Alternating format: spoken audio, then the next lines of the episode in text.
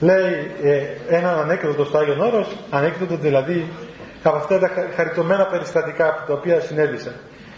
Γύρω στο 25 υπήρχε στο Άγιον Όρος ένας περίφημος πνευματικός, Άγιος προφήτης, ο Παπασάος ο πνευματικός, που ασκείται πάνω σε ένα βράχο, εκεί ψηλά, στην Μικρά Γιάννα, που φυσάει παντού άνεμος εκεί πέρα.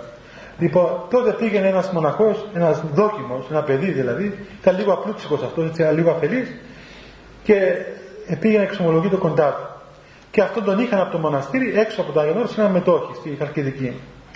Και του έλεγε: Άγιε πνευματικέ μου, εγώ δεν μπορώ εκεί στο μετόχη, διότι έχει πολλούς πειρασμούς και με κοροϊδεύουν και με ενοχλούν και δεν μπορώ.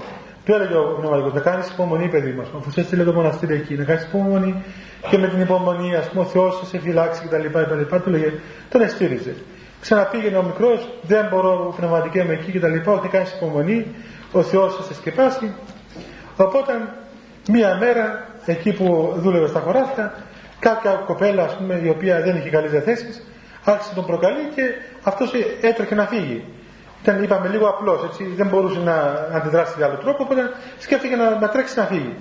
Και αυτή η καημένη έτρεχε και αυτή από πίσω του να το βρει.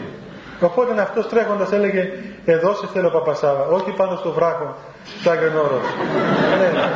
Και έμεινε η φράση ότι εδώ σε θέλω, Παπασάβα, ποια έννοια, ότι εκείνη την ώρα του πειρασμού φαίνεται ο άνθρωπος. Οι θεωρίες τι θα καλές είναι.